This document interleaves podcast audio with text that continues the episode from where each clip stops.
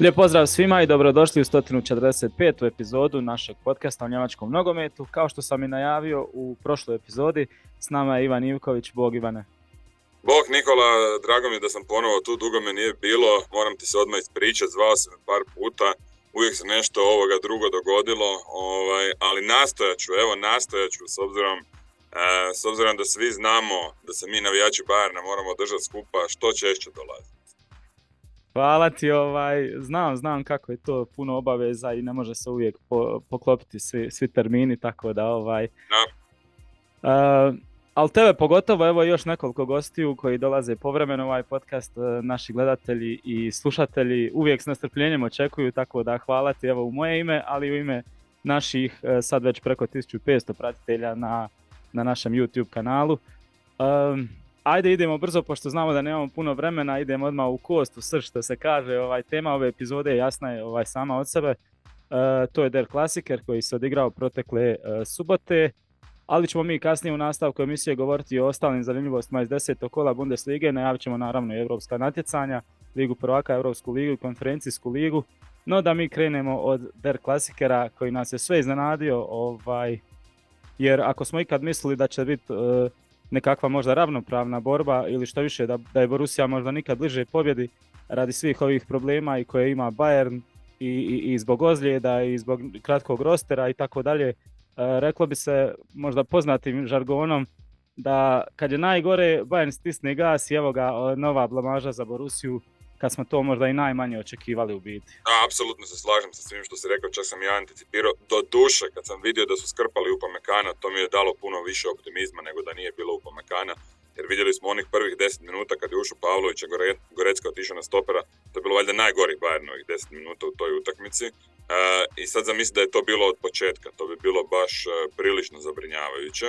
Uh, ono, treći gol je zapravo odlučio utakmicu jer u tom periodu prije samog trećeg gola koji je zapravo došao kao ono uh, plod, ajmo to reći da je Borussia morala već igrati skroz va bank, ali tih 10-15 minuta prije toga je baš bilo dosta gusto. Baš je bilo dosta gusto uh, i vidjelo se već na početku drugog dijela da u Pomekano nije više ono što je bio u prvom polovremenu kad su prošla ona dva balona u 16 teras gdje ne smije proći naravno ni jedan ni drugi. Jednog je primio Brand, drugog je primio Royce. Uh, ali mislim da generalno gledajući ova utakmica pokazala koliko je Bayern ispred Borusije. Jer ja čak ne mislim da je Borussia nešto tu loše napravila, nego Bayern je, mislim Bayern je jednostavno jako dobar. Jako, jako dobar. Znači ti kad vidiš one, onu akciju za gol kod, kod 2-0, sa ne odigra petom, pa, pa Gorecka povuče 40 metara, ja ne znam kad je Gorecka zadnji put odigrao tako dobru utakmicu. Ja stvarno, ali nije mu prva, već dvije, dva, dva, dvije tri utakmice on, on igra kao što igra, ja mislim, 2021. zadnji put, možda i 2020. On ima sad baš godinu, dvije dosta velike krize. Htjeli su ga i zamijeniti u ostalom. Ne? Znači igrač kojeg je zapravo Tuhel najviše htio bi trebao biti neki taj defanzivna šestica koji bi onda igrao s Kimihom što automatski znači da Gorecka više ne bi bio prvo timac. I onda savršena lopta sa ne savršeno Kane to poklopi. Znači ono baš mislim, odrađena, odrađen tranzicijski napad koji iz udžbenika, ali ne samo to, ne, ne samo to, nego cijelo vrijeme si ti vidio da, da tempo igre Bayerna je jednostavno prejak za tempo igre Borussia.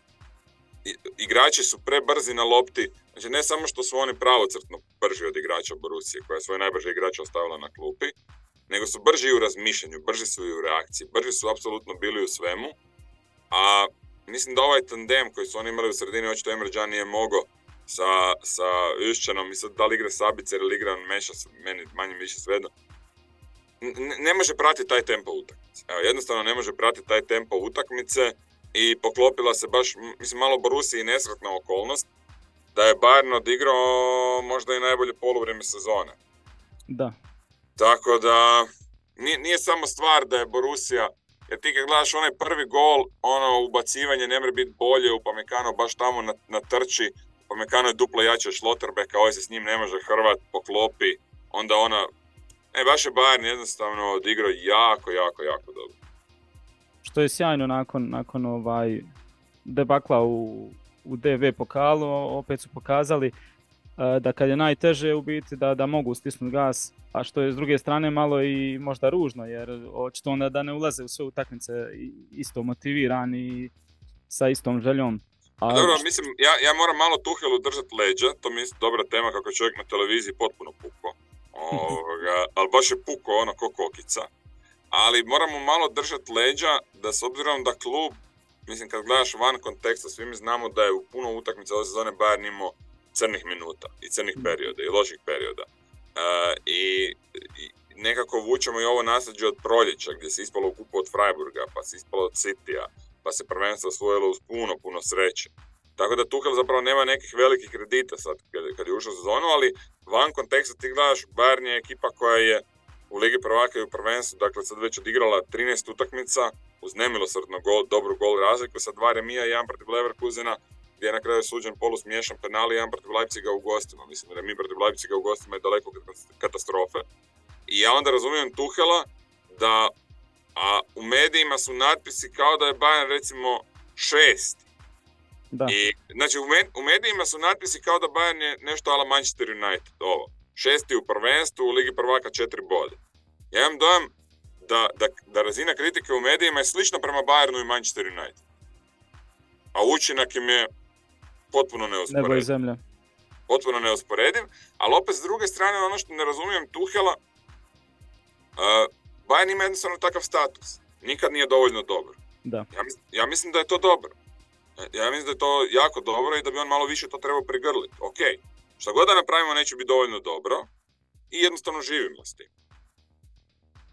Da, a slažem se da je pukao baš ovaj, da na kraju je došao na volej sa svojom reakcijom, da su uh, i, i Mateus i Haman lijepo poentirali ovaj, otprilike govoreći da ono, razumiju neke stvari, ali tako se ne nastupa što je ispalo baš malo ona.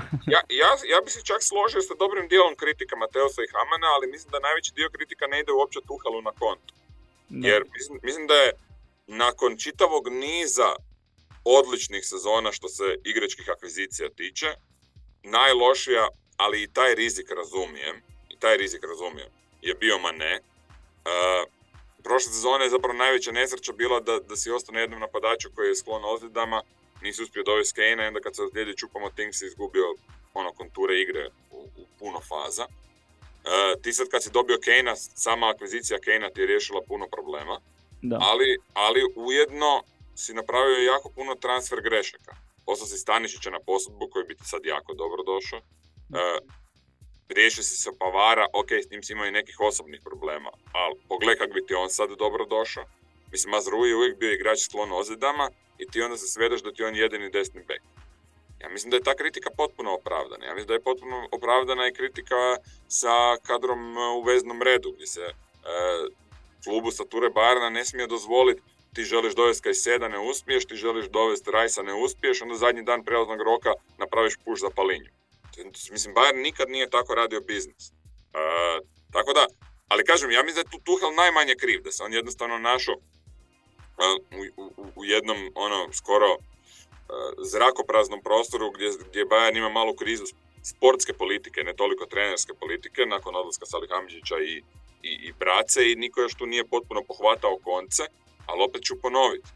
Ako si njima dao otkaz, što je u redu, procijenio se da nisu dobro bavili posao, gdje, gdje, je, gdje je varijanta B? Gdje je varijanta B? Sa svima se kasnilo. Sa svima se kasnilo i, i, i donijelo se niz po meni neracionalnih odluka, što, mislim, što nije da samo kažem ja, pa oni to sami kažu. Oni se sad natežu s Leverkusenom da im Leverkusen vrati Stanišića na zimu. Znači, sam priznaješ da si radio grešno. Tako je, Za mene nije toliko Tuhel problem, ja mislim da, iako on se tvrdoglavo drži dva, dvije, tri stvari koje su po meni loše, ali ok, to svaki trener radi, nego ovo. Ja ne, ja ne znam kako je Bayern, koji je godinama bio pojam dobre transfer politike, ok, tu i tamo nešto riskiraš pa ne uspije, to se svakom klubu dogodi, ali sve ima konture, ima neki smisao na, na ovo što se dogodilo ovog ljeta. Evo, ja, ja sam vrlo razočaran. Pa naravno kako nećeš biti, mislim ovo dao si njima otkaz, ne, ne možeš pronaći adekvatnu zamjenu za sportskog direktora i onda napraviš taj, aj da kažem, komitet od 8-9 ljudi i onda su oni tu potpuno raspali jer je svako vukao na svoju stranu. I plus su, plus su karakteri teški da niko ne, neće popustiti, Tuhel pogotovo, tako da je nastalo ovo što je nastalo i na kraju si malte ne bez, bez, bez rotacije ušao u sezonu i na kraju krajeva kad vidimo neke stvari kako se Bayern u nekoliko utakmica vraćao iz minusa, kako je iz ponora se vraćao, ovaj, možemo još biti sretni i zadovoljni jer, jer, jer je promijenio nešto od prošle sezone, a, a, a dobio je nove probleme. Tako Mislim, da... vidlo se i u ovoj utakmici. Jednostavno, Bayern trenutačno ima što već, što je zadnji put imao, ja mislim, tamo dvije, pa prije deset godina. Znači, Bayern sad ima, znači, taj kvartet, dakle, Kane, uh, Sané, Koman, Musiala. Ja mislim da kad bismo gledali, doduše na vrlo malom uzorku, u kakvoj su formi i na kojoj razini igraju, uh, to je ono povijesno dobar kvartet, čak i za Bayern. To je u rangu, to je u rangu Ribery, Robben, tad Thomas Müller i, i Mandžukić ili Lewandowski kasnije. Znači to je, to je taj rang. Uh, I tu bi Tuhel trebao biti malo iskren sam prema sebi. Ono gdje ja njemu dajem najveće zasluge je koliko je uspio dići sa Nea. Evo, ja mislim da, da, to moramo njemu pri... Mislim, to je već puno, da se mi razumijemo. Ali to da si ti sad uhvatio deset utakmica da ti je Koman zdrav, što nijedan drugi trener nikad nije imao, to je stvar malo i sreće. To da su tebi doveli Kejna kojeg Nagelsmanu nisu, to je isto stvar sretnih okolnosti po tebe. Jer ja mislim da bi Nagelsman s Kejnom osvojio ligu prva. Evo, da budem najiskren. Znači, pa uz onaj, uz onaj sustav igre koji je postojao, prošle sezone daj onoj ekipi Arija Kejna ili onoj ekipi prije godine. Ja mislim, nikad ti niko ne može garantirati da će osvojiti ligu prvaka, ali mislim da bi Bayern mogao dobiti City. Mislim i ovako je mogao, a sa Kaneom drugačije bi mi razgovarali. Skroz bi drugačije. Što se vidi ove sezone, ne, ne samo po brutalnim brojkama koje čovjek ima, nego i zbog da, ovaj, Tuhel je preporodio sa ne, ali je dobar dio ide i Kane Točno, zasluga. točno, točno. Znači, ti kad vidiš, znači ono što je kod Harija Kane fascinantno, je što mu nijedan potez nije višak. Da. To je, znači to je, ja ne znam kad sam zadnji put vidio takvog igrača. Znači on nema jedan potez viška, svaka kretnja mu je ispravna. E, vizija igre mu je nemoguće dobra. Svaka lopta, čak i ako bude presječena ili ako ne dođe do igrača, je imala smisla. Da, znači, da. Jednostavno je čovjek nemoguće dobar. I ako se dobro uklapa u ovaj sustav gdje imaš dva jaka individualca na krilu koji dobro utrčavaju u koridore i onda ih on jednostavno samo distribuira. Tako da... Plus Musiala. Molim? Plus Musiala. Plus Musiala, koji igra ono isto jako, jako dobro. Tako da, ono, Tuhel bi mogao biti malo iskreniji i reći, ok, ja imam neke okolnosti koje mnogi, mnogi treneri prije mene nisu. Ali, mislim, koji, nijedan trener to nikad neće reći na taj način, pa onda, pa onda tu ga mogu amnestirati. Ali kažem, ta Bayernova četvorka je baš super, super impresivna i da stvarno sad postoji uz Kimiha, koji mm, igra možda naj, naj, najslabiju sezonu u zadnje 3-4 godine, ja bih rekao sigurno, a da su stvarno uspjeli dovesti na Rajsa, a bilo je blizu u jednom trenutku, onda bi bio spreman reći da je Bayern sigurno najjača momčad Evropa. Ali ono sigurno. Jer onda je to momčad bez maja. Ovako, ti imaš tankog desnog beka, što ti uvijek visi, imaš tankog drugog igrača na mjestu šestice, što sad protiv Borusije nije bilo bitno, jer su stvarno jako dobro odigrali i Lajmer i pogotovo Gorecka. E, I gledeš tako se ozlijedi Alphonse Davis, a uvijek se ozlijedi. Uvijek se ozlijedi. Znači Alphonse Davis još nije imao sezonu bez da nije imao deset ozljede, jel tako? Pa da, jednostavno njegova igra... Da nije imao deset utakmica zbog ozljede, da izostaje. Njegov način igre jednostavno mora dovesti do ozljede. Tako da to je ono što mene brine. Ali ovo, kad Bayern ovako istrči, nabrijan, spreman, ja čak Borusiji tu ne bi puno toga zamjerio, jer su ovi puno bolji. Jer su jako, jako, jako dobri. Kad povežemo individualnu kvalitetu sa ovakvom željom i htjenjem, eto te floskule moramo spomenuti, ali stvarno se vidjelo to, jer Mislim, ona postavka i, i, tačno kad su izašli od prve minute, dobro, onaj gol iz kornera je malo poremetio stvari, ali ja mislim stvarno da u, bez tog gola u prvih 15-20 minuta dok su oni držali ovoga sve, ono 100% da stvarno Borussia nije mogla ništa napraviti. Po polu vrijeme malte ne da su iznosili loptu zbog ove gore postavke, kako su Kane i Musiala se mijenjali i kako se u nekim momentima 4-4-2 branio Bayern pa izla, izlasci brzi, pa jednostavno je i Terzić je čini mi se priznao to, jednostavno nismo mogli disati, jer Bayern je bio toliko snažni. Tako je, kažem, oni nemaju taj tempo igre. On, jednostavno da. Bayern je odigrao u tempu, pogotovo tih prvih, to se dobro rekao, 20 do 30 minuta. Trenutačno na svijetu nijedna momčad nema taj tempo igre. niko to nema, dakle oni na svom vrhuncu stvarno jesu možda najbolja momčad Europe. Samo što te amplitude koje vidimo iz utakmice u utakmicu I taj problem s kadrom, gdje ti stvarno možeš zapast da ti uđe Pavlović i sad odjednom ono, igraš sa igračem manje. Mislim, možda će on za dvije godine biti jedan od najboljih igrača, ali ti si morao Gorecku vratiti na stope. Stari, ti si Gorecku morao vratiti. Pa Gorecka je nediscipliniran na mjestu zadnjeg veznoga, ti ga vraćaš na stope. Toga sam se ja plašio, da. Jer nije mi problem bio Pavlović, problem je bio Gorecka na stoper. Ovaj, mi smo baš u svojoj grupi komentirali i rekao sad ovo je Rusija ukoliko brzo zabije jedan gol, rekao ovo je prošlogodišnji der klasiker, najmanje je 2-2, možda i preokret. Jer bi visilo sigurno. I nisam se plašio za Pavlovića, ok gore, ali na mjestu stopera njegovo postavljanje, ono, to ovo će rekao biti samo ubistvo, pogotovo još oni idu u banku, bacuju sve što može u 16, ovo je rekao gotovo. Međutim, uspjeli su nekako, a stvarno malom Pavloviću ja moram odati priznanje zbog e, samo da, da je ušao i da nije, da nije imao panične neke reakcije, da se nije ono što kažu pogubio zbog veličine susreta i svega i 80 tisuća ljudi, ovaj, nego je još plus imao jako dobre duele, startove pravovremene, uklizavanje. Ne, ne, ne, sve, pa mislim kod trećeg gola ima ključan doprinos. Da, da. Tako da moramo ga pohvaliti, moramo ga pohvaliti, ali ona lopta Komena, Znači, to izgleda kao da je jednostavna lopta. Ali to je beskonačno teška lopta. Sane to ne zna dati. Tako je, da. To sam baš kad sam komentirao, sam ja rekao, Sane da ima ovu loptu, znači taj tempo lopte, e, jer, jer Sane, kako bi Sane dao to dodavanje? On bi je dao tako da lopta odskoči, ne bi išla skroz pod tlu, nego bi odskočila i onda ako ju napadač ne primi savršeno, malo mu bježi, automatski branič koji kasni korak više ne kasni korak, on te zatvara i golman te bolje zatvara. I onda to više nije ova situacija da Kane ima vremena to pospremiti. Mislim, i dalje je to dobra situacija. Ali to su ti fini detalji, fini detalji ono koje čine razliku između mrtve šanse i dobre šanse. A da je sa ne dao tu loptu, to bilo onda dobra šansa. da, i time je Koman vjerojatno začepio usta Ryersonu koji ga je provocirao cijelo vrijeme. da, da. Mislim, Koman ako postoji igrač na svijetu koji nikad sa branićima nešto ne komentira, to je onda Koman. Koman je baš primjer igrača koji uvijek igra neku svoju igru i ono... Šuti radi. Da, da, da. Tako da vjerujem da je Ryerson bio nešto posebno napad. da. A, da, spomenemo malo Terzića početkom drugog poluvremena, ovaj, šta je mogao napraviti, napravio je biti, uveo je trećeg stopera, onda je puno lakše izlazila Borussia, ovaj, daleko, daleko lakše, ono, malte ne da nije neki problem bio izlaziti gore i malo su nastali neki problemi, ali evo vidimo sve, svih tih godina, ono, Borusin pristup i zbog tih nekih drugih stvari, zbog transfera, zbog uh, moraju igrati atraktivnu igru, ali sad već kad vidimo taj uzorak tih der klasikera, uh, unazad ne znam koliko godina. Možda je, pet godina jedan remis, sve drugo pobjede bar. Možda, možda trebaju jednostavno reći sebi, ok, ne može ovo više ovako, idemo igrat, idemo biti Atletico Madrid protiv Bayerna, no, jednostavno A, ne, znam to, koje su mogućnosti. Ne, ne, ali, ali ne možeš ti u Bundesliga biti baš Atletico Madrid. Ma da. Mislim, ti, oni bi, oni jednostavno moraju čekati da im se malo stvari poklope jedne sezone. Znači da jedne sezone ne prodaju Holanda ili Bellingema, da nađu neku super zvijezdu, da uspiju oko njega izgraditi ekipu ko sad Leverkusen i onda da naprave push. Evo to.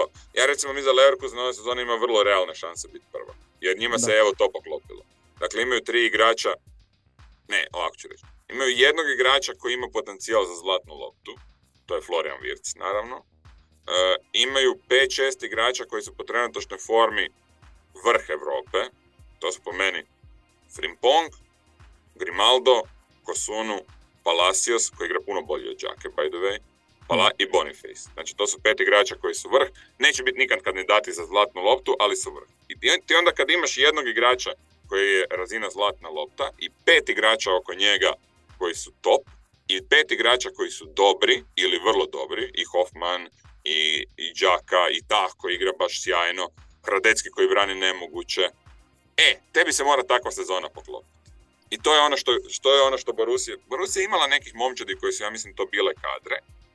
Ali moraju malo čekati jednostavno. Moraju jednostavno malo... Mislim, prošle godine su trebali biti prvaci, malo su ubrljali protiv Mainca u zadnjem kolu, imali su malo i nesreće. Evo, imali su šansu, nisu iskoristili. Imali su, ima si Bellingham.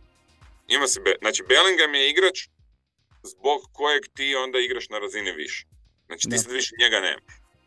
Dakle, Zabicer i on meča to zaboravi. To nije ni blizu Bellingham. Ima Bellingham. Trenutno nemaju takvog igrača sad. Ali ne da nemaju takvog, nemaju ni blizu takvog. To je problem. Znači, problem Borusije nije Terzić. Problem Borusije je što ti nemaš dobre igrače. Znači, e, ovi, ovi koji mogu igrat na top razini su ti često ozlijeđeni, tipa Adeyemi. Imaš puno samo, samo dobrih igrača, do vrlo dobrih, i nemaš nikoga ko će ikad u svojoj karijeri biti blizu zlatne lopte. I blizu, ono ni... Znači, moguće da ti trenutno imaš ekipu gdje, gdje su sve redom igrači koji neće dobiti ni jedan glas za zlatnu loptu nikad. E, to je jednostavno, e, ti s takvom ekipom ne možeš u kontinuitetu pobjeđivati. Nisu dovoljno dobri igrači. Ja, ja ne bi Terziću ništa, meni njihova sportska politika ovog ljeta bila najloša. Da. Unazad puno godina. Pa da, mi s pravom smo govorili u uvodu sezonu da ono, Bayern, Leverkusen, Leipzig pa tek onda Borussia. Tako je. I Mislim Tako. da i dalje je tako. Iako malo Tako je, kad Leipzig gledaš šteka- kvalitetu igre, tako je. Kad gledaš kvalitetu igre, točno je tako. Da, da. E, ne znam koliko imamo još vremena ovaj, da li I, već- ajde da zaključimo. Ajde, daj nešto za kraj ovaj, Ok, neko viđenje. e, ja mislim da Bayernova sezona je jako amplitudalna, kao što sam rekao, ispali su skupa. Potpuno mi je zamislivo da se ne osvoji prvenstvo, ne, ne zato što bi Bayern igrao loše, nego Leverkusen igra senzacionalno, ali Leverkusen, kao i sve momčadi tog tipa, je uvijek dvije, tri ozljede udaljen od serije poraza. To, njima nek se ozlijedi Boniface, oni tu gube jako puno kontura u igri, jer, jer im on u build-upu jako puno znači. Nek se ozlijedi Wirtz, to im je nenadoknadivo. Nek Da. se izlijedi bilo koji od dva beka, to im je praktički nenadoknadivo, koji igraju senzacionalno i jedan i drugi. Tako da, on, ako neće biti ozljeda, Leverkusen može biti prva. Ali jako mala šansa da neće imati nijednu ozljedu. To jest da im, da im se neće tamo negdje na proljeće spojiti dvije, tri ozljede. Da, kad krenu jače utakmice i u Europskoj ligi. A da... A mislim, bože moj, ne. E, Bayern, ovo što smo vidjeli kad igraju na piku su jako dobri, treba vratiti Kimiha, to je broj jedan. Treba na zimu ili vratiti, mislim da Leverkusen ti ga neće vratiti. Treba dovesti nekog igrača ala Pavar koji može igrati stopera i desnog beka ili tipa Luka Hernandez koji može igrati stopera i lijevog beka da se bar nešto malo pokrpa. Takvih igrača naravno na tržištu nema. Naravno. naravno. Ne? Ali treba nešto izmisliti, negdje iskopat. E, I mislim, ovo je jedna od rijetkih sezona gdje bih rekao da Bayern, slično kao i Leverkusen, jako puno toga će ovisiti o ozljedama. Ako neće biti ozljeda, ako će igrati ova ekipa ako se malo vrati Kimih, to je, to je pa mislim da, je, da nije loše reći da je najjača momčad Evrope, zapravo. Mislim da, mislim da je bar na, da. Mislim, jel, ja kad gledam, znači Mazraoui nije top 5 desni bek, ali top 10. Stoperski tandem ti je najjači u Europi. Mislim da, mislim, mislim, ne znam ko bi tome oponirao. Uh, ljevi bek ti je najbolji, imaš najboljeg playmakera, imaš ovu četvoricu napred koji su vjerojatno najbolji.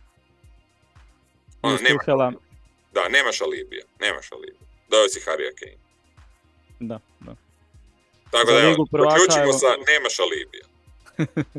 Znači idemo na Ligu prvaka. Da, mo, mo- ono, ja mislim da se mora osvojiti Liga prva. Još pogotovo kad sad nema Liverpoola i Chelsea, konkurencija je malo slabija, Barcelona se još traži, Real se isto još traži, nemaju napadača. Baš, znači ove sezone, ja mislim, najslabija konkurencija u Ligi prvaka unazad dosta godina.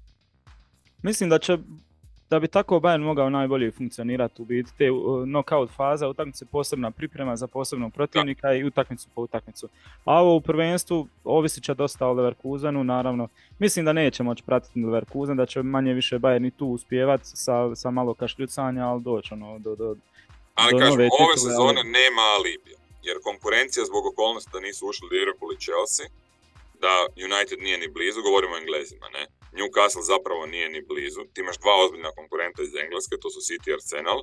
Imaš Paris Saint-Germain koji isto je u nekoj čudnoj fazi. Talijani nisu na razini tvoje kvalitete, iako Inter igra super nogomet, ali Milan isto igra super, ali nije to ta razina, nisu to ti igrači. I ostaje ti stvarna situacija da Real i Barca će sljedeće godine biti puno, puno jači nego su ove godine. Jer Real će dovesti napadače ovo ljeto, Barca će dovesti par igrača ovo ljeto i on će biti super jak. Znači, to je ta sezona. Znači, ono, sad. Ajmo sad. Slažem se, apsolutno. Ništa, završavamo u tom tonu. Ivane, hvala ti puno. Može, čujemo se, vidimo se, bok. Vidimo se, Bog. I evo nas natrag, nastavljamo dalje u 145. epizodi podcasta, podcasta o njemačkom nogometu. Pardon. Kao što vidite, sada su tu se uključili e, Sandro Slezur i Jan Ivančić. Standardna postava, momci, dobrodošli. Vjerujem da je raspoloženje na nivou. Pozdrav svima. E, pa jeste, proslava je bila, bila je dobra. E, da, ovaj, u puno boljem raspoloženju od e, zadnjeg podcasta smo. Ovaj, još jedan pozdrav i vama dvojici i svim našim gledateljima. Eto, ovaj, e, baš neočekivano na kraju krajeva što se tiče tog e, Der Klasikera. Ne znam, jednostavno je, je suđeno tako ovaj, da Borussia Dortmund, kako se kaže na njemačkom, farkakt ovaj, protiv e, protiv Bayerna, u, stvari ne samo protiv Bayerna, nego uvijek kada misliš evo to je to sada, uboli su neku formu, imaju ideju, imaju plan igre i onda dođe ta neka važna utakmica, posebice nama protiv Bayerna i, i sve se nekako krene nizbrdo. Pa da, nekako je već uzorak prevelik, baš sam sa, sa Ivanom pričao ovaj, prije da počinjem razmišljati o tome da ono sad trenutno više šta možeš pokušavati, ne znam, ne ide ti ovo, ne ide ti ono, nemaš sad više nešto ni, ni nekih ovih e, talenata koje moraš puno prodat pa da zbog njih moraš igrati atraktivan nogomet. Ono, št, zašto ne bi sad probali igrati možda protiv Bajana nekad u narednim ovaj, der klasikerima, nekako zatvorenije malo na rezultat, malo na ne, ono, da, da ne bude nekako samoubistvo kao, kao do sada što se događalo i da pukne sve jako brzo. Onaj ne znam više šta, šta mogu probati ovaj. Pa teško je tu sad naći uh, šta im se stvarno desilo. Um, iskreno rečeno, korner, ja mislim četvrta minuta ili kad je bilo. Ja nula i onda od, odmah gubiš i ja mislim da je to odmah težak udarac bio i da je pao moral i, i odmah su se prosto rečeno usrali i nije se, nije se lako vratiti, pa je uhvatio ritam i onda 9 minuta 2-0 i onda je utakmica već bila otišla. Ma ja mislim da, bez obzira, ok je strani gol, to stvarno ubije, ali i bez njega ja mislim da bi prvih jedno 20 minuta koliko je Bayern jako krenuo da svakako ne bi izdržali ovaj. Takav mi je dojam bio da je toliko su gazili jače, toliko su ih zatekli, toliko su bili ono nabrijani. Da, agresivniji. Da, agresivniji, da. I sve što su pripremili, sve je ono išlo baš do u najsitniji detalj, baš je polazilo za nogom svima i vidjelo se sva iskakanja, sva gdje treba zatvarati posebno, gdje treba pustiti, gdje sve nekako teklo baš ono kako treba, plus što su izašli naravno maksimalno motivirani kao da je se radi o polufinalu Lige prvaka i a tako jest, nakon one bruke se očekivalo da sad pokažeš nešto ovaj da makar da, da, da, da, ono, da daš sve od sebe, a ne da, da izađeš pa da opet bude neka šetnja i ne znam.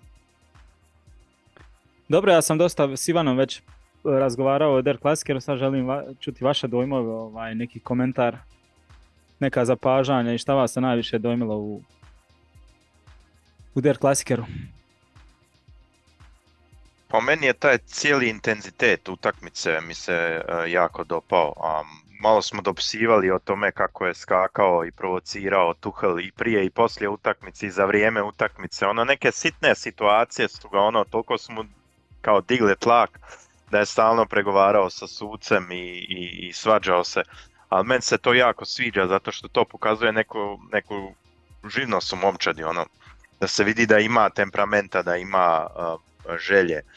A to nismo vidjeli u Zabrkenu sad kako se to može desiti da u roku od 4-5 dana odigraš tako diametralne utakmice um, sa, sa igračima koji realno sa drugom postavom moraš dobiti za Brücken. Um, to tako. se sigurno i vi u podcastu um, podijeli tako, tako da Tuhel je bio ja baš... Sam, ja sam zadovoljan sa utakmicom, ali ne bi još sve digao u zrak i rekao je pa sad ovo je prekretnica sezone, zato što te oscilacije su i dalje negdje tu, samo što su što više nemaju tu frekvencu kao što smo imali sa Nagelsmanom, nego ono malo smo konstantni, ali još nismo tu. Da.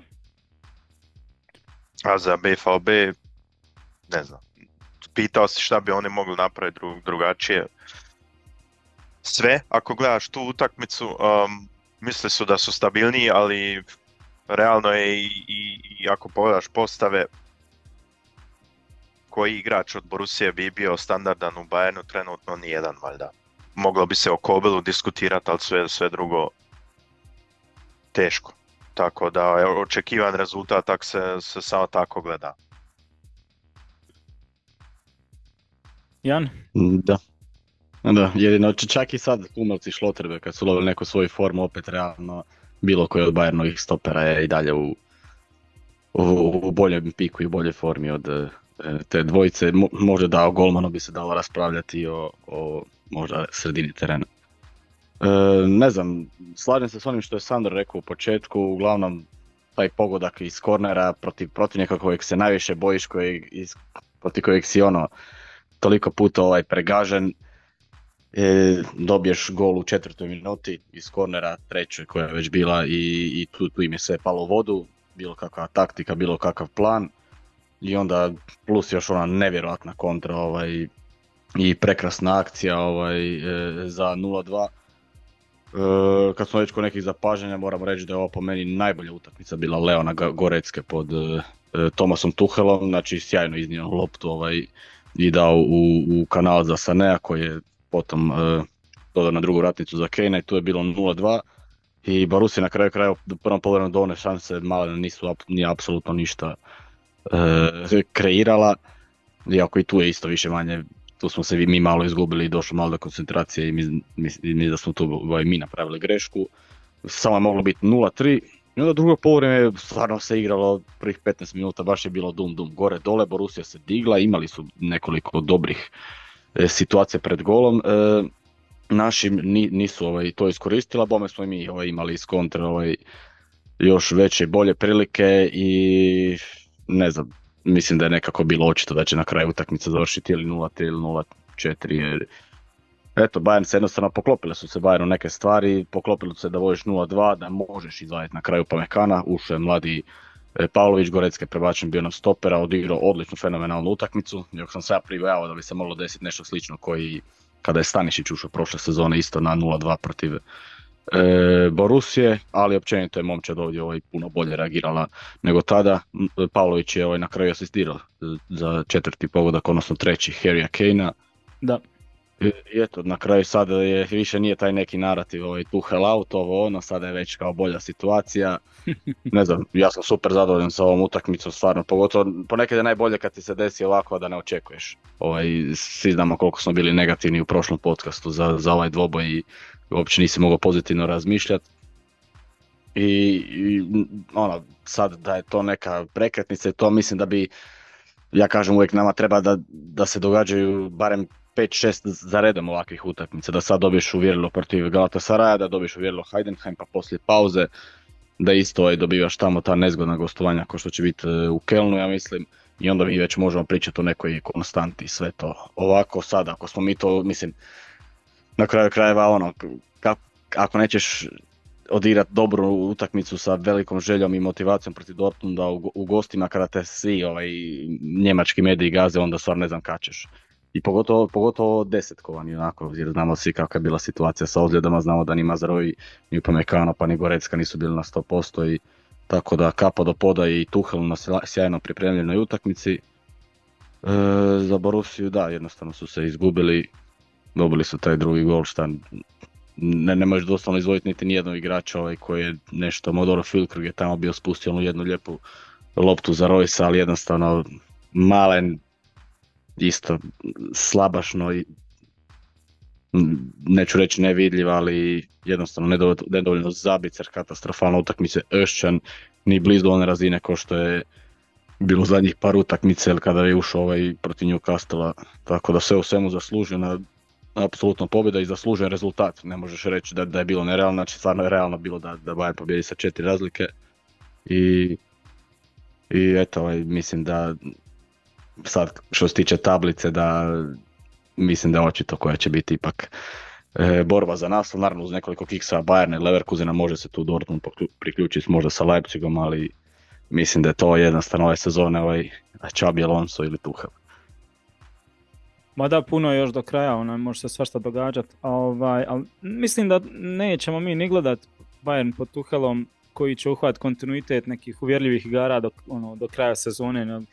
Nekako sam bliže tome da će to biti ovaj Bayern koji će birati utakmicu u biti. Što je s jedne strane i dobro, ono, vidjeli smo Bayerna do sad i kod Nagelsmana na jedan dio i kod Flika koji je gazio, gazio pa onda dođe u nekom trenutku na proljeće i umori se i ne može dalje.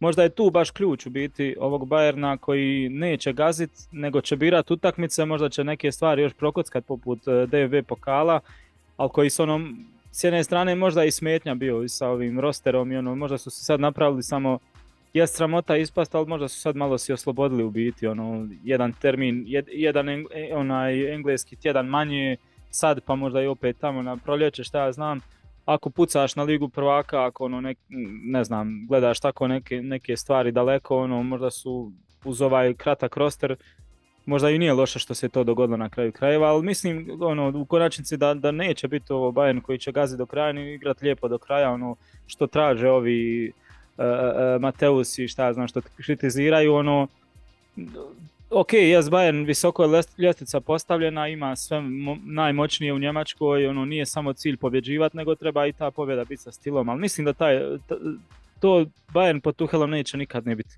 Ali ako ne znam, dođu u polufinale Lige prvaka ili osvoji Ligu prvaka ili u finale i osvoji Bundesligu, ono, ko će te pitati za to na kraju krajeva, ono.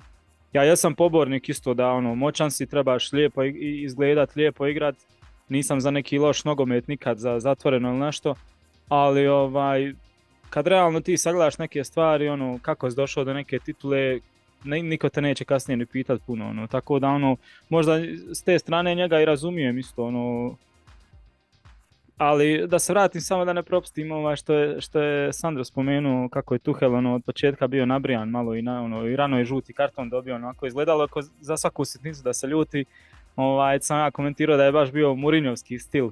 Ali mislim da je on isto na sve načine pripremio je momča dobro, svašta su pred, ono, predvidjeli, svakako su se spremili do najsitnije detalje, baš se vidio na terenu, ali no, realno je bilo ono što smo se i mi plašili da Pamekano ti je na pola pola spreman, Mazraoui bio bolestan, nemaš s kim faliti, ulaziti, ako, ako se nešto dogodi, ulaziti tinejdžer koji ono tek jednom odigrao malo nešto protiv Darmstadta, debitirao, ono, nemaš i onda je on shvatio da, da sve, na sve načine mora napraviti ozračje da pomogne svoju ekipu. Pa ako to treba da dobije žuti karton, da bude najglasniji, da, da divlja na klupi, da vrši pritisak na suce i to će napraviti. Baš mi je izgledalo na to ono, da je shvatio čovjek da sve će učiniti da skupo proda kožu i ono, Murinovski je baš bilo, na kraju ispalo dobro, ono, nevjerojatno.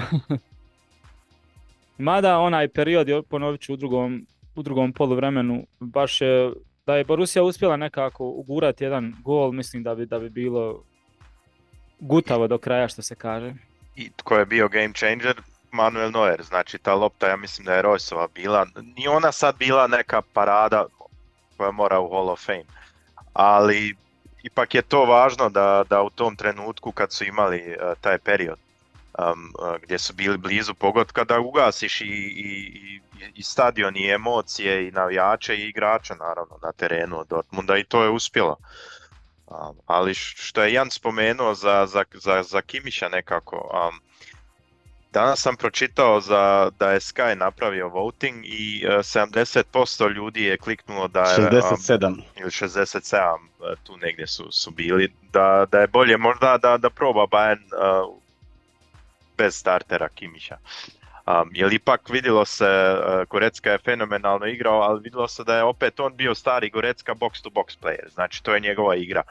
A ako imam osjećaj da možda njega guši Kimiš. Znači ne znam kakvi su dogovori sa trenerom kad se treba podijeliti uh, uh, na, na uveznom redu između Kimića i Gorecke, ali meni men se čini da je Gorecka 50% slabiji igrač uh, kad igra sa Kimićem zato što ne može igrati svoj box to box, je li Kimić želi biti takav, a Leimer je to je pod flikom funkcioniralo.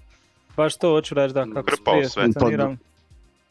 Sad pod Tuhelovim novim sistemom baš i ne možda su se podredili jedan drugome i, i možda je to bolje funkcioniralo. Možda je sad trenutno Kimić taj koji, koji loži vatru stalno i, i, nekako imam taj osjećaj, ne samo zbog Bajena, nego dosta sam to spominjao, ali nije ni, ni to, ne smije se uh, uh, zatvoriti oči. Njemci su isto puno bolje igrali odjednom. On nije igrao u prvu utakmicu sa Rudi Fellerom protiv Francuske um, i, i, i, Francuzi nisu baš dobro izgledali protiv Njemaca. To je isto bio neki preokret, opet im je falio Kimih i utakmica je jako dobro izgledala. Možda taj igrač trenutno malo guši, možda bi ga trebalo ohladiti malo, barem ste trebalo razmisliti ili diskutirati o tome. Ja se nadam samo da će to napraviti na pravi način, jer Kimih je ipak elitni veznjak i ono šteta bi ga bilo izgubiti, nego samo da, da se sve strane nekako dobro nađu i dogovore i da, da, da, da ga se iskoristi na najbolji na, mogući način, a i on da to prihvati. Ono. Nadam se da, se da će se to dogoditi, jer nikako ne volio da se dogodi ono što, što je često i Mihajlo spominjao, ovaj, da, da, da ode, ne znam, u neki City, u neku Barcelonu, to samo bubam onako kao primjer, i da tamo proigra ono da ima najelitnije moguće brojke. Ono. A, a trebao je biti Bayernov novi Thomas Miller, ono, u smislu legende i u smislu nositelja, Lothar Mateus i ta velika imena. To, to... Zar, zar on nije u današnjem nogometu možda bolji desni bek? Pa ne znam, ne bi rekao baš, ne znam.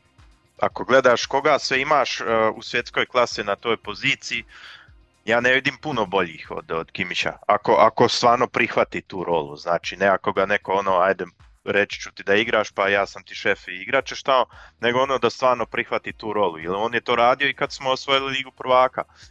Jesi zbog da. ozljeda i svega što je bilo, ali nije ni to bilo ono slučajno da je na toj poziciji baš uh, blistao, i a Gorecka nije sa njim igrao u finalu i polufinalu.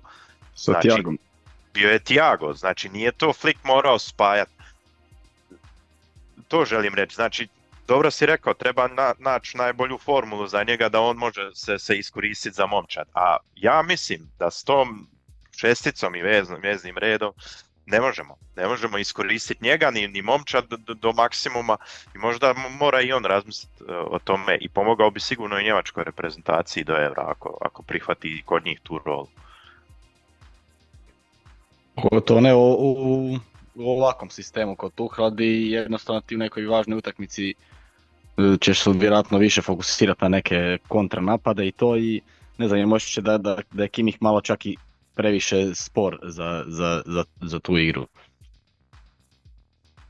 I za desnog beka onda, s tim da možda ima drugačije ako Davis ostane i ima, ostanu njegove navike gore, onda bi Kimih bio naravno malo defanzivniji i više mogao ulaziti u sredinu, ovaj, pojavljivati se kao taj neki vezni dodatni ono, i nudit se, ne znam. Da, kao Arnold u Liverpoolu. Ali, ne, ja, ali opet to isto priča dosta, dosta prožvakan, ono... Pa naravno. Ne znam, ne znam više šta bi tu rekao da... Volio bi najprije da riješe te neke među odnose koji očito nisu dobri, jer to, to, to se baš vidi. Nije to bez veze što i mi pričamo i što se vidi kao obični ono, na TV-u dok gledaš utakmicu kad primijetiš neke stvari, a pogotovo što izlazi ovo malo i od novinara koji su blizu, koji gledaju i treninge, koji, koji imaju ljude unutar kluba, tako da sve što se spominje ne smrdi džaba, ali ne znam. Nadam se samo da neće doći do najgoreg. Mada već neki zagovaraju to a i za, za, za Mateusa i za, za Hamana bih htio reći. Naravno da je to je dio biznisa da se, da se malo i provocira i pogotovo to su bivši igrači koji jako dobro znaju kako funkcionira Bayern. Ali ja mislim da ponekad um, su se i oni zaletili u malo veliku kritiku, um, zato što ako pogledaš realno šta je Bayern napravio, uh, uh, kad povučeš crtu do, do današnjeg dana, odigrali su dva puta neriješeno sa Leipzigom i sa, sa Leverkusenom koje nisu najlošije momčadi u Bundesligi. Sve ostalo smo pobjedili. Jese, bilo je to i sa Manchesterom i sa Galatasarayom i Kopenhagen, sve je to malo vislo, ali gledaju se uvijek utakmice od prvog do zadnjeg zvižduka. Sad kakve su faze bile, bile su. E, imamo tanki kadar, to, to svi znaju, tako da pitanje šta očekuješ, ti ne možeš šta dočekivati Guardiola uh, futbol kod, kod Bayerna. To, to nije realno, ali mo, možeš očekivati da imamo rezultate. To imamo i bite danke. Ma upravo to, pa da, do, to je ono što oni žele, mislim nije da žele, nego Bayern je na takvoj, takva je meta o kojoj non stop samo trebaš, šta god da napravi, trebaš nešto onaj, trebaš tražiti dlaku u jajetu, jer jednostavno najmoćnije, najjači je, na, sve je naj, naj, naj. I onda nemaš ti tu šta drugo, nego svima je njima cilj nalaz dlaku u jajetu, tako da ono, to se slažem s tobom, znači, Tuhel moraš, moraš shvatiti prvo šta on želi, ono, kako on želi.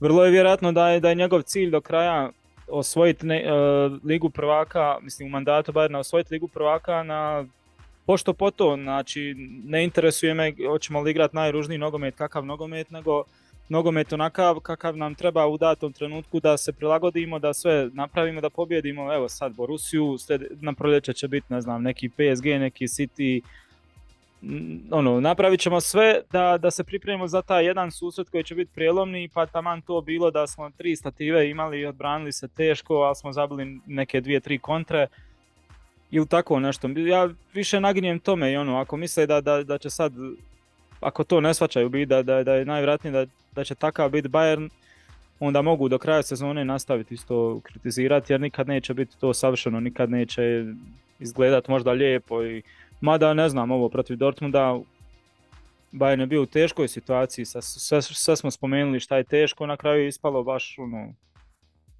Jes Dortmund, sve se može naći, neka mana, ovo ono nije dorastao protivnik, sa što svi ljudi govore i pišu, i, ali opet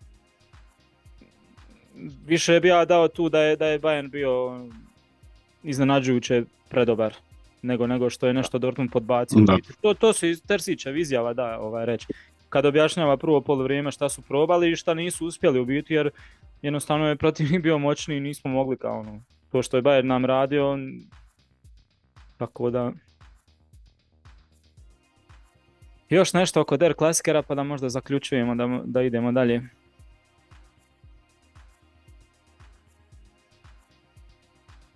Treba potvrditi idući tjedan, eto, to, to za Bayern i za Dortmund. Jedni i drugi. Jedni i drugi.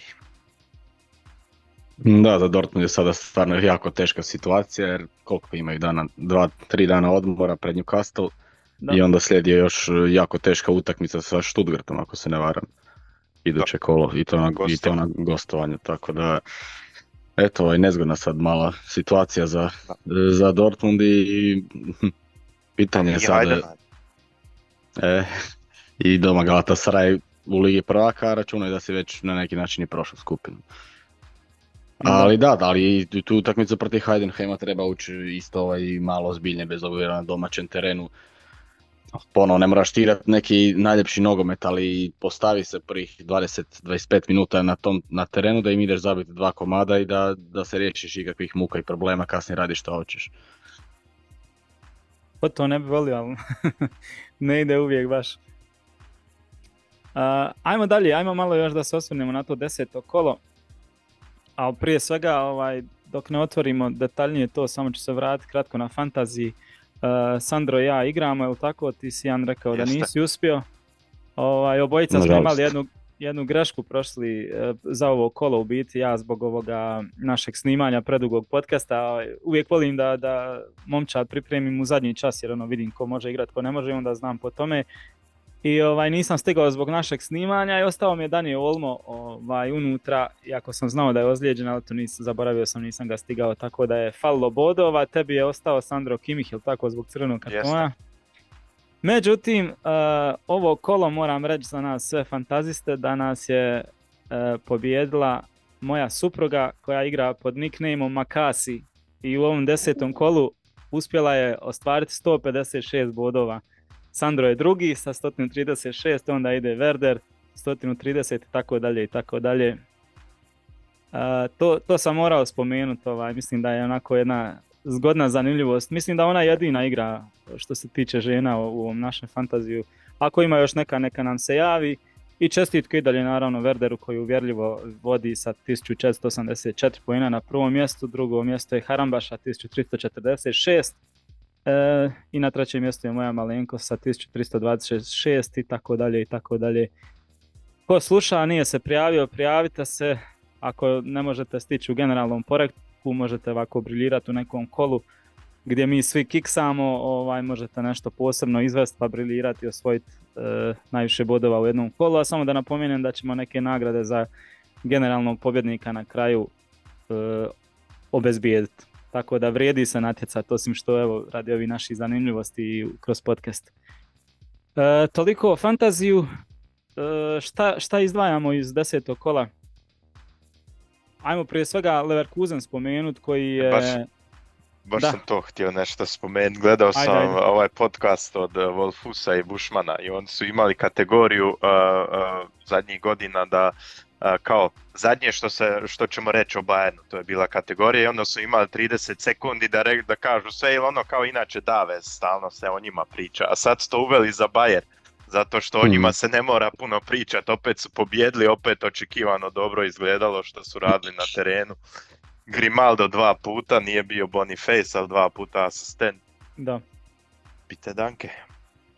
Da, i opet su našli rješenje u trenutku kada je bilo čupao i kao i protiv Wolfsburga na gostovanju. Mislim, to. nije ti baš psihološki svejedno kada ispuštiš prednost od, od Tako je. e, 0-2 i eto ovaj ponovo po, Za e, trenutak nam se Jan izgubio, ali vratio se. a eto ponovo su našli rješenje, ovaj ponovo još jedna golčina Grimalda, dakle taj čovjek ja mislim da do sada je zabio barem jedno pet baš ve- golčina ovaj u, u Bundesliga ove sezone, baš me zanima koliko će ih biti do kraja.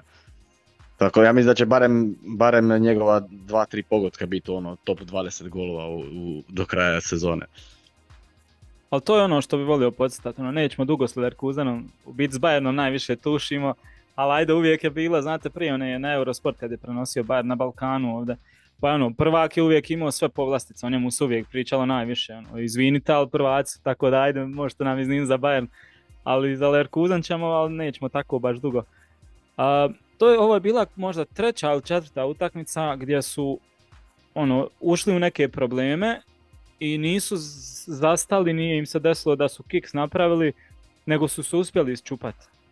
Da li je to onaj remi protiv Bajerna kad je nije dobro krenulo pa su se vratili, zamal pobjedili u. Allianz areni, pa prošlo kolo pa koje su još bile utakmice.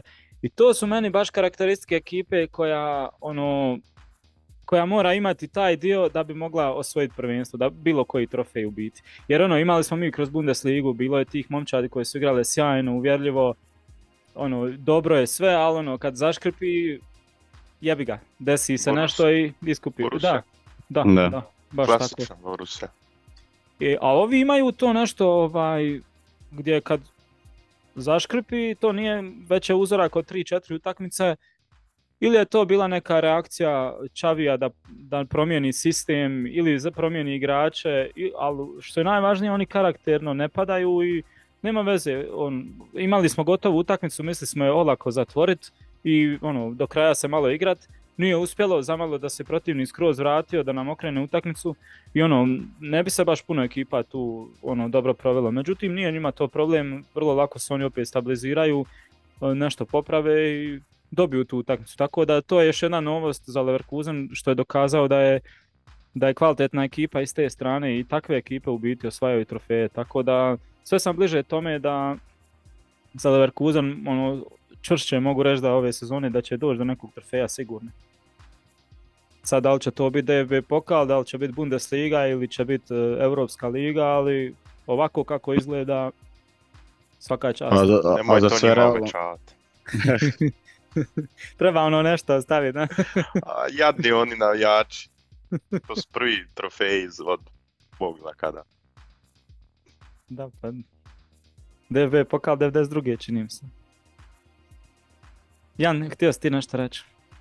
E, Pa htio sam reći da realno sad e, u svakom natjecanju imaju stvarno dobre šanse od sva tri, znači u Bundesligi ja, znači dobro, Bayern nije i dalje favorit, ali po meni do samoga kraja ako nastave ovako konstantno dobivati i ozbiljno ulaziti u utakmice, vidjeli smo protiv Hoffenheima kako to odmah već u desetoj minuti vidi se zabije taj gol.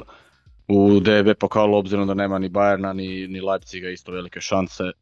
A Europska liga, mislim ne znam, tu, tu mi je naravno Liverpool najjači, ali ja mislim da oni mogu odigrati e, ono 50-50 utakmicu u ovom trenutku sa Liverpoolom bez nekih Mislim problema. da mogu. Da. Znači oni da igraju ligu prvaka, oni bi po meni mogli bez problema doći do nekog četvrtfinala, možda i polufinala uz neki malo bolji ždrijeb.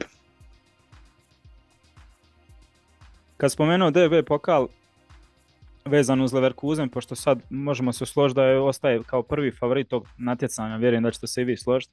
Ovaj, kratko da samo prokomentiram, ono, taj ždrijeb nećemo ići sve, ali e, dobra je situacija njima tu iz njihovog ugla gledamo sad, hajde onaj što Stuttgart i Borussia su znači sada par, znači jedan će ti potencijalno nezgodan otpasti. Da. Ok, Eintracht kao e, klub koji posljednjih sezona zna igrat DFB pokal, dobio je laganog protivnika Zarbriken i mislim da neće oni tu napraviti grešku Bajerna, da će to proći lako. Od, nadalje od Gladbach i Wolfsburg. okay, Svi smo i mi. pa ne, mislim da će oni sad i to, a i neke škole, tako da će bolje pristupiti tome. Onda imaš Gladbach i Wolfsburg i tu će ti potencijalno nako donekle neugodan protivnik jedan otpast. I dalje, kad god, sve što vidim, ono, nemaš više, ovaj, sve, smanjit će im se tu, već prepolovit će im se uh, broj neugodnih protivnika, tako da već u četvrtfinalu, pod naravno, moramo reći, svaka čast Paderbornu, uvijek se može dogoditi neko iznenađenje, ako oni prođu Paderborn, već u onoj sljedećoj rundi u četvrtfinalu, ili ako se ne varam, ovaj, već će imat još, još, još manje uh, teških protivnika, još manje mogućnosti, tako da vrlo lako je moguće da njima već do polufinala, ili ako budu dalje išli do finala, da im bude ono, da budu totalni uh, favoriti. Da neće imati baš protivnika doraslog sebi. E tu će im biti možda najveći protivnik onaj uh, prokljestvo tog DFB pokala gdje favoriti nisu favoriti, nego mogu ispasti od treće ligaša. pa četiri, četiri drugo ligaša će biti u idućoj rundi, ako sam ja to dobro vidio. Znači e, toliko, pa toliko duela ima da, da će izgledati na četiri puta druga liga u, u finalu. Sad računaj kao Leverkusen prođeš i to kolo, samo tri uh, moguća ždrijeba koja su iz prve lige, maksimalno. To je to. Tako da, najbliže su vjerojatno tome da, da osvoje DB pokal. dobro, ajde da se vratimo na to deseto kolo. Šta još izdvajamo kao veliko iznenađenje? Možemo odmah od, da, Mainz pobjeda nad, nad RB Leipzigom. Če, Jan, mislim da si ti bio najbliže tome da, da predvidiš to. Ja, ja nisam mm, baš mislio. Pa mislio sam da, da bi mogli zvući neki nerješeno, ali uglavnom, a ono što inače kažemo, pozitivan šok, na kraju kraja Mainz je odigrao stvarno odličnu utakmicu, posebice u drugom povremenu koliko sam uspio ispratiti preko ovog konferenca.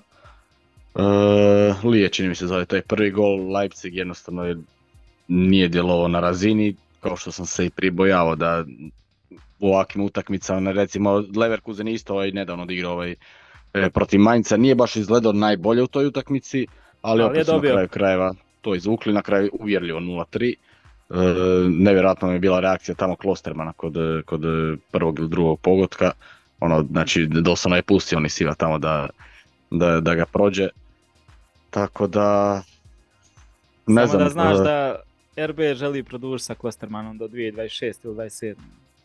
A do, oni, oni baš nisu normalni s tim nekim, sad su nedavno i sa Kampulom produžili, ali dobro. A ja razumijem da žele imati tu notu tih starih igrača koji su proživjeli u tom klubu malo nešto duže vidjeli pa su dio te povijesti mm, postali i Paulsen i šta ja znam i Kampul pogotovo. Ali stvarno, ono, i moraš imati neke stare, starije koji kad povuku ove mlade iz Salzburga koji će biti neki most koji će nekako to bolje. A stvarno ja ne vidim ako misliš nešto napraviti. Šta god to bilo. DB pokaz dvije godine za redom osvojio i to je to. Mislim, možeš ga osvajati još koliko hoćeš, ali to ti više nije taj cilj. Ono, želimo to osvojiti po prvi put, ono kao što je bilo. Sad šta želiš napraviti? Hoćeš napast Bundesligu, hoćeš nešto u Ligi prvaka napraviti. Ako hoćeš, mislim da sve si dobro ovo vamo napravio ali imati te uh, Kostermane, Kamplove, Polsene, sve je to lijepo, ja stvarno ne bih želio griješiti dušu, ali ako misliš nešto stvarno ozbiljnije napraviti, onda moraš i tu neki update napraviti, upgrade zapravo, ono, na neki viši nivo otići, dovesti tu neke igrače koji će nešto donijeti više, ono, uz, uz sav respekt prema njima, to ono, imaju stvarno... Dobro, da Polsen još i nešto može donijeti. Polsen još nešto po meni može donijeti, ali ova dvojica, posebice Klosterman, nakon ovog što sam vidio u subotu, nemam, nemam riječi. E, da, Zatim u nedjelju je Heidenheim napravio jedno iznenađenje što ono apsolutno nismo nismo se nadali, nismo nigdje vidjeli da bi mogli to ne... Mada smo mi rekli ono opet neki prekid, neka greška što bilo je blizu u biti, ono promašiš penal, Heidenheim zna te prekide nekako odraditi i desi se šta, šta se desilo, ali ono XG neke stvari baš govore da možda i nisu trebali tako izgubiti, ali eto, ono, desilo se druga utakmica za redom i ovaj, dobro, možda tu Stuttgart u biti dolazi negdje na, na to svoje, ono, nismo ni mislili sada da će oni biti do kraja sezone ovaj, borce za drugo, treće i četvrto mjesto, nego tu je negdje, des, dešavat će se ovi kiksevi, ali bit će tu peti, šesti, sedmi i to je to. Ne znam da li se slažete.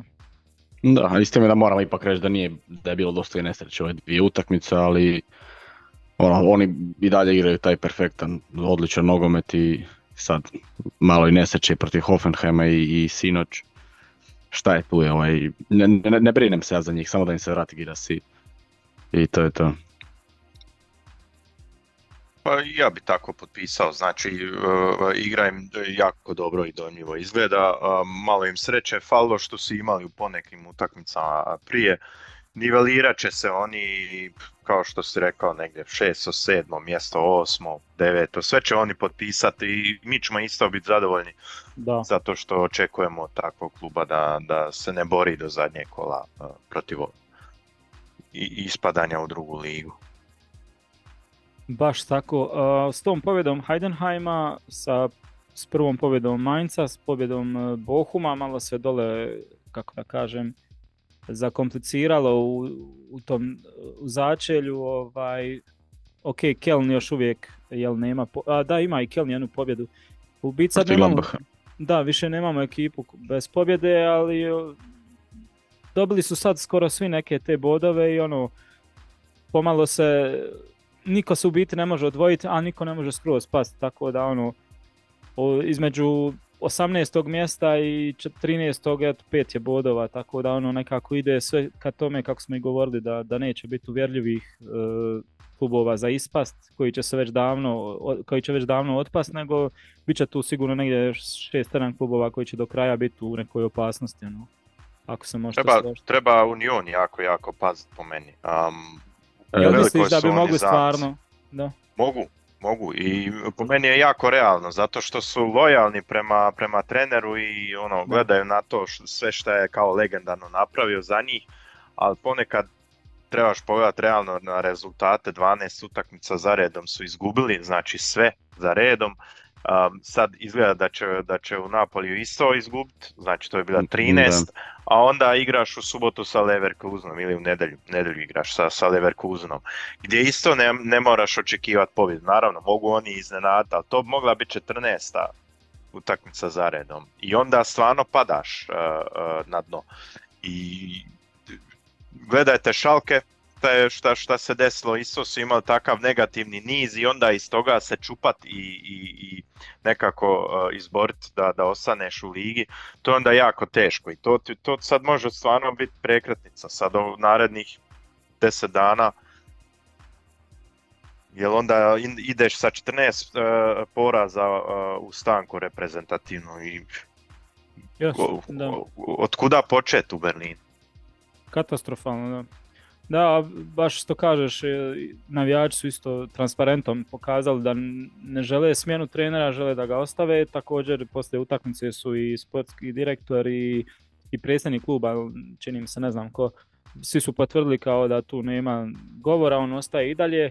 Osim ako nije ono ko kod nas kad klubovi izađu pa kao ono, pre- e, da, podrška treneru, a sutra dan bivši. Šalim se, on ne. će. On Ali- će to riješiti. Pa mislim da ja, da, da. Jer Da. realno ovo što si pobrojao, naredna, naredne utakmice su 80% porazi. I vjerojatno će se dogoditi, tako da što kažeš, i on sam, znaš, teško ti je kad ti skontaš, kad vidiš iza sebe da imaš to sve i vjerojatno kad shvatiš da sve si probao, ne možeš preokrenuti. Jer oni pomalo postaju ono momčad koja izgubi preko 10 puta pa već postane im litava i prima svakakve golove i sve a ne ulazi ti ništa što treba ući. A najtužnije od svega to nakon što ove zadnje pauze ovaj, više nemaš ni, ni to reći jer stvarno su dilili katastrofalne ut- utakmice. Znači krenuši od Stuttgarta pa sad, e, dobro jedno je bilo ok u Berlinu protiv e, Napolija, to je stvarno realno bila jedna dobra utakmica. Ali ovo sve ostalo, prije stvarno si mogu reći nisu imali sreće u nekim dvobima, ali, ali ovo, ovo zadnje, zadnjih par utakmica baš ne možeš ništa naći. Znači Eintracht ih je pregazio jednostavno u, u, na njihovom terenu što je bilo nezamislivo prije dva mjeseca bilo ko da dođe čak i Bayern na e, ovaj e, first try da može tako nešto ovaj, napraviti tamo i eto. utvrda bila, da. Ali dobro, mislim da oni računaju da ono, naravno, fino je to što vraćaju na neki način svom treneru za sve što je napravio i mislim da se uzdaju u to da, da naprave stvar kao i Šalke, negdje da u prvom mjesecu nakon pauze da zamijene trenera, misle da imaju dobar kadar da se da mogu izboriti opstanak ono da tad naprave ako već e, prije ne, ne, ne desi se neki preokret. Jer realno Šalke nije ni blizu ima ovakav kadar, ono, kak, kakav oni imaju. Tako da mislim da oni mogu da, da i u početkom drugog mjeseca naprave promjenu trenera, da se mogu izvući što se tiče borbe za opstanak. I možda čak tu negdje i računaju da svakako ono, nisu oni klub koji mora svake sezone igrati za, za Europu. Njima je bitno samo opstati u Bundesligi i ovaj, mi- mislim da zbog tog nekog zahvalnosti prema njemu i te priče do sad vjerojatno kontaju da ono pa možemo se toliko eh, možemo se toliko opustiti da ono čak i tek na proljeće da ga zamijenimo us- uspjećemo ostati ono a njemu smo dali svaku moguću šansu Ma- mada možda malo zvuči i glupo ali eto ne znam ja bi ga promijenio sad jer ono uz sva super priča sve sve mu priznam i svi smo volili ono bajka i neka i sve ali je, s druge strane malo i ovo i biznis i šta ja znam, natjecanje Da. i ne ide i svaka čast, idemo dalje i to je to. Uh, Eintracht spomenuli ste kako je dobio Uniona i mislim da i za njih moramo isto stvarno reći da sad ono, vezali su nekoliko dobrih utakmica i sve, sve kako treba u biti, sve se vratilo na pravi kolosijek i, i igra i rezultati, tako da za svaku pohvalu možemo reći da se Top Miller ono sad u potpunosti izvukao u biti od, od onog početnog i, krit- i kritika i loših rezultata igre i svega. Sandro, kakvo je stanje u, u Frankfurtu? Opušteno, jako, jako Opušteno. opušteno. Um, već i prije uh, Union Berlina i, i te utakmice zato što u usponu su. Sad se stvarno i, i, i igrači su se našli i trener s njima je kliknuo i sad to sve puno bolje izgleda. Um, a još ih očekuje, jer ipak su najavili, znači Helman je još jednom uh, uh, najavio da može se računati na to da će oni dovesti još jednu špicu na, sad e, u zimskom e, prijelaznom roku, tako da možda će se, će se još bolje pokazati. A što si rekao, um, kapa dolje, um, d- ne samo za trenera, nego treba kapa dolje reći, opet su imali veliki remont. Ne samo da su izgubili važnog trenera, nego Da. i Kolomuani je otišao. I opet su oni isčupali nekako momčad i iskemijali da, da um, to opet jako dobro izgleda. Znači, za njih je, shvatili su da ne moraju ciljati na ligu prvaka i treće, četvrto mjesto, ali ako su uvijek u rangu petog, šestog, sedmog, osmog, tu negdje za borbu i svjesni su da mogu svako, svake godine i tu to realno tako vidim u polufinale, finale kupa. Znači oni su klasična kup momčad e, u, u kao utakmicama um, i, i sad imaju iskustvo. Računam na njih, bit će finale Leverkusen, Frankfurt u kupu. Čuli ste kod mene prvo. Hmm. Ostaje zapisano. Jan, ti si htio nešto reći isto. Prekinuo sam te. E, ali kapa do poda i nama. Jer mi smo ovaj, na početku sezone kad smo vidjeli da Eintracht ne igra dobro, rekli smo ovaj, da čekamo kraj desetog mjeseca da, Da. prođe barem nekih 8-9 kola Bundeslige da ćemo tek onda vidjeti dobar Eintracht i, Eintracht i tako se na kraju ispostavilo. Bravo, da. Istina, da. Dobro, to je to, ukratko najvažnije stvari, ako se ne varam, evo ispravite me što se tiče desetog kola koje je iza nas, e, koje je uglavnom prekrio Der Klasiker, što je za očekiva, što je normalno. Idemo kratko onda samo na e, europska natjecanja njemačkih klubova da vidimo, ovaj, sad su to uzvratni susreti, već smo govorili najavu u, u, u onoj epizodi koje, kad smo najavljivali prve susrete, sad su to uzvratni. E, ne znam od koga prvo da krenemo ovaj, ili da idemo po redu. Ne znam, Jan, jesi li ti pripremio neke one standardne statističke ili ćemo proći samo ovako? E, nisam, nisam uspio danas, e, nažalost, ništa pripremiti, tako da ovaj put ćemo morati preskočiti. Super, idemo onda ovako ćemo proći kroz parove kako se igraju u biti. Utorak, uh, Dortmund Newcastle, evo sad tek vidim, ovo, ovo mi je promaklo da igraju 15 do 7. Da, da. Kako takva jedna utakmica da se igra u tom terminu? Pa valjda da se, hajde dobro. A možda da se stignu pogledati oba dvije utakmice iz ja. te skupine. I. I Milan Newcastle su isto, mislim, igrali u ranijem terminu u prvom kolu. Dortmund kod kuće nakon ove katastrofe protiv Bayerna, Uf. mogu li se oni nekako psihički e, izbrisati tu utakmicu protiv Bayerna i samo vratiti na onu utakmicu protiv Newcastle da su tamo uspjeli dobiti i da sad kod kuće naprave, makar da ostanu neporaženi. Newcastle je dobio Arsenala, by the way, jel tako? Da, da. Što je sad momentu na njihovoj strani. I zato mislim da, da Dortmund teško. Zato što Newcastle stvarno, ja mislim da je, da je njima bila nesretna utakmica a, a, u prvoj um, a, kad su doma igrali sa Dortmundom. Um, jer kad vidiš kako oni a, znaju igrat a, čvrsto i, i, i jako dobro protiv protivnika kao što je Arsenal, što je ipak malo veća klasa nego, nego Dortmund? Um, I sad, sad na tom gostovanju će oni po meni treba, trebaju biti isto favorit zato što Borussia ne bi, ne bi stavljao novce na njih ovaj tjedan. Ne znam zašto, to je neki osjećaj sad. Od 2.60, 2.60. Baš zanimljivo. Jan? E, a složio bi se bez obzira na taj odlično odigran dvoboj u, u Newcastle, biti odličnih odigranih prvih 60 minuta bi ja rekao.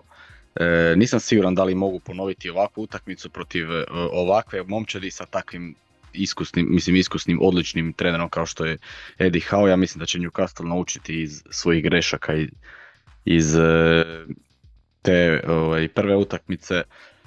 Tako da, ne znam, pocijenio sam ih i u prvom dvoboju, ali tada je Borussia bilo nešto malo boljem stanju nego sada. Sada nakon ovog poraza i demoliranja kod kuće protiv Bayerna, ne znam, x2 je tu meni e, više manje. Ne, ne, ne, neću reći da će izgubiti, ali mislim da neće dobiti. Pa to ja volio isto biti ono, malo optimističniji, kažem da neće Dortmund izgubiti, što bi bilo dobro. Ono, opet. Ja sam nekih Obzirom na 1-1. stvar. Bilo bi super. E, Crvena zvezda Leipzig, A nisam baš baš- i oko njih optimističan, što je najgore. jel da nakon Ponavljam. ove utakmice? Mm, Da, Možda im dobro legne sad ova utakmica. Ja mislim da nastaviti- zvezda. natjecanje, ipak je drugčije natjecanje. Ma da, ja mislim Ovo je da za će- 3 eura u Doppelpassu, ali eto.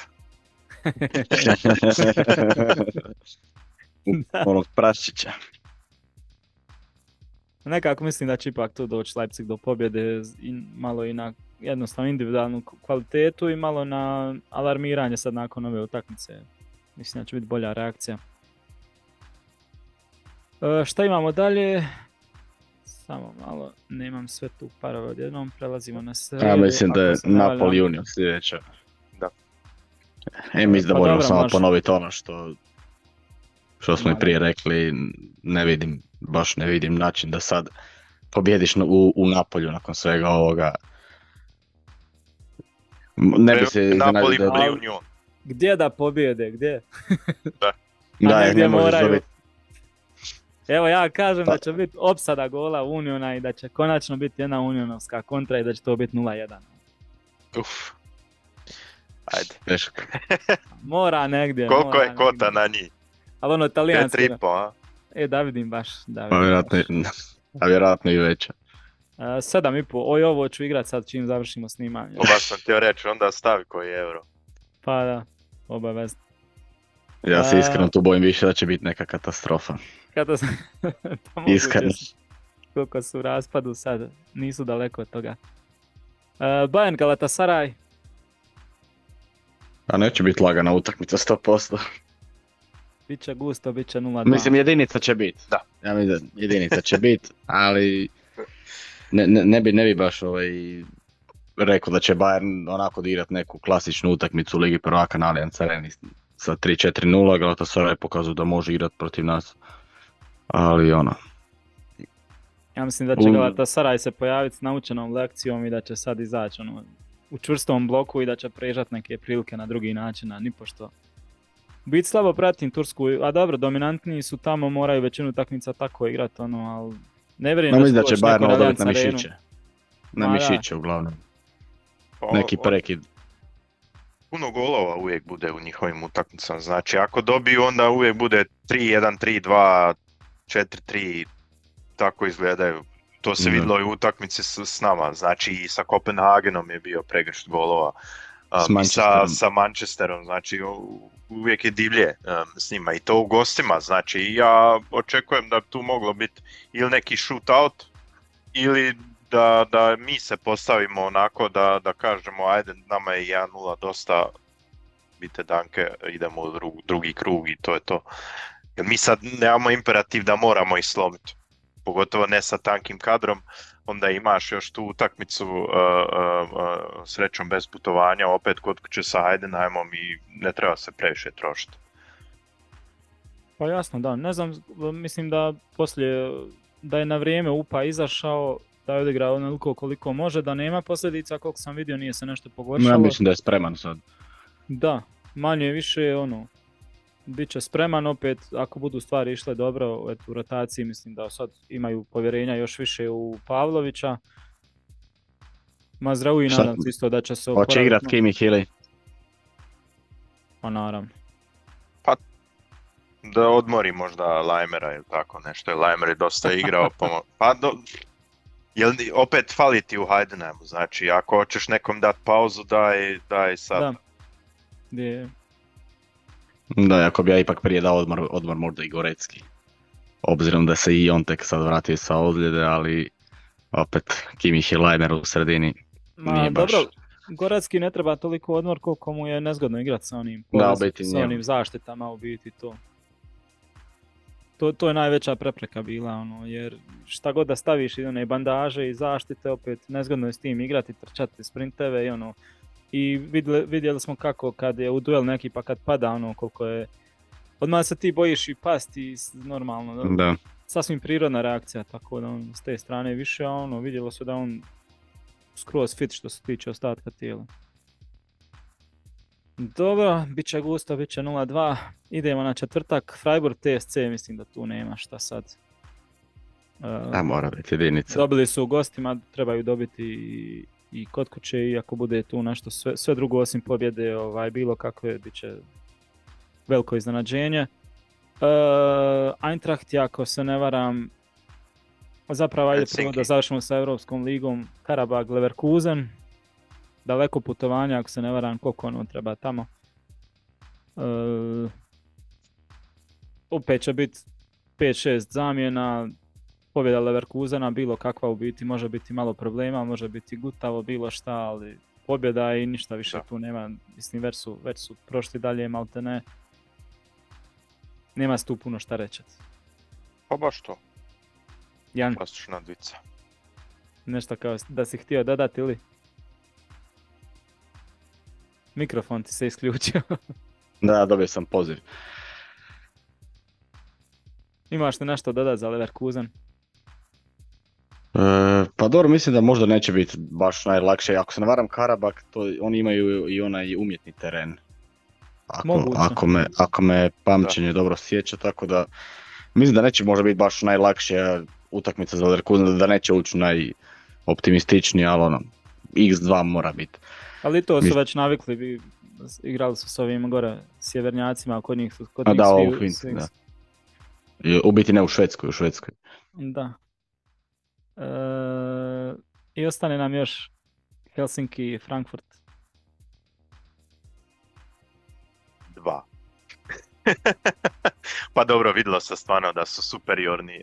Um, Biće naravno i tu i tamo neka, neka izmjena, ali očekujem pobjedu Frankfurta. Zbog forme i klase neće biti 6-0, ali dva, tri. Da, Možda slažem se. jedan, tako nešto. Uglavnom, na račun e, forme i te neke euforije trenutačne, mislim da mi se ne bi trebao desiti nikakav veći problem. Dvojka, ja isto mislim. E, s- s ta tri boda bi došli na devet i to bi već bio korak do prolaza.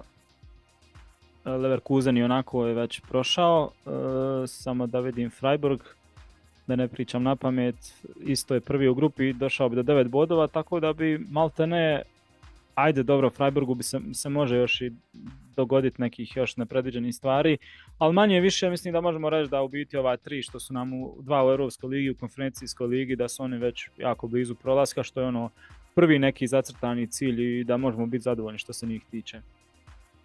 Da. Pa i sad- Liga prvaka Aha. ne izgleda toliko loše, izvini što, što sam te prekinuo, ali za, za Da. njemačke klubove ne izgleda tako loše, jedino eto, Imat ćemo Union tri, Berlin. u, Da. u biti dva, ja, jer Borussia, ajde, malo visi, Dobro, ali Borussia, ima se, izgled. Borussia se drži ovaj dobro obzirom na očekivanja. tako je, da. I obzirom na težinu skupine. Biće, Dobro, biće prošli, gusto. prošli Ja samo bojim za Leipzig malo. Ma nemo, nema potrebe. Mislim, ne za prolaz, ali za ovu utakmicu. e, Sad će me Mihajlo nadružiti. Dobro, kako smo rekli prošli put, e, bili smo prognozirali koliko bodova, nismo bili optimistični, oni su donijeli, Po 18 18. bodova mislim da na kraju bilo da. da, oni su donijeli 18, ajmo sad ovo kolo. 15 E, Pa... E, Newcastle, ovaj Dortmund 1. E, šta još imamo? Se, se možemo složiti da Borussia će uzeti bod, otprilike. pa nadam se. Ja sam na 15. Evo, ukupno. Tu je 15, Bayern. mislim da bi bilo realno. Ajde, 9 Da. već da pišemo, da ne spominjemo ovima vam u Eu- Europa Ligi. Da, četvrtak računamo 9. Ajde, 10 Bayern je Borussia, ajmo 12. reći. Da, da, Bayern 12, Borussia, ajmo reći 13. Union odmah minus 3, to znamo. Nažalost, i Leipzig, ne znam, ja iskreno mislim da to neće, da, da, da neće biti duja u Beogradu. Ok, to je to neki okvirno, 15-16 bodova, što bi bilo opet ok. E, Da. neko nešto za kraj, da zaključimo ovo druženje, ako smo nešto zaboravili, ako želite još nešto kazati.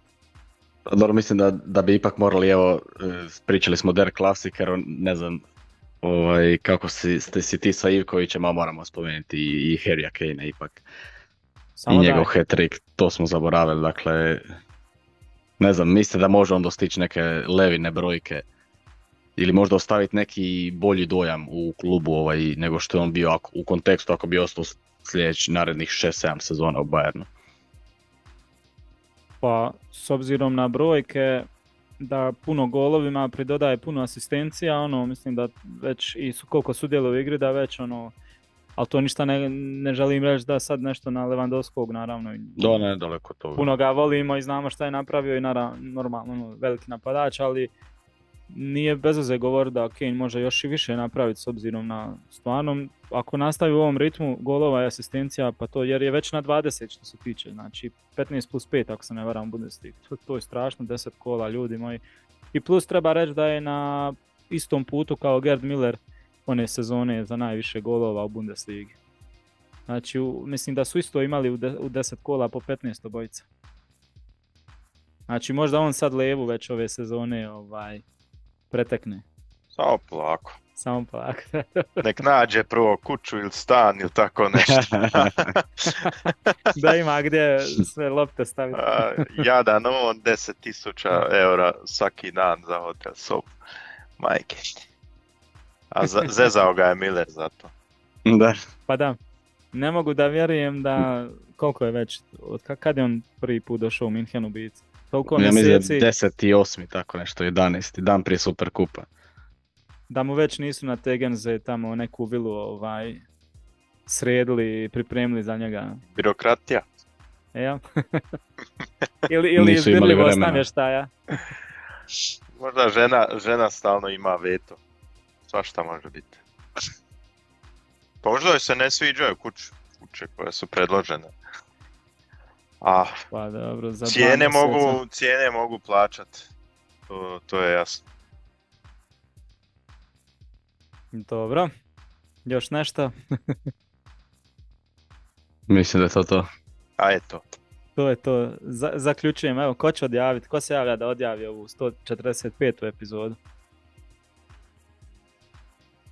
E, evo ja ću. Nadam se da ste uživali i u 145. epizodi Radio Miller podcasta i vidimo se e, u petak kada ćemo vjerojatno ovaj, obrađivati susrete u e, Europske susrete u Ligi prvaka Europskoj ligi naravno najaviti 11. kolo Bundeslige.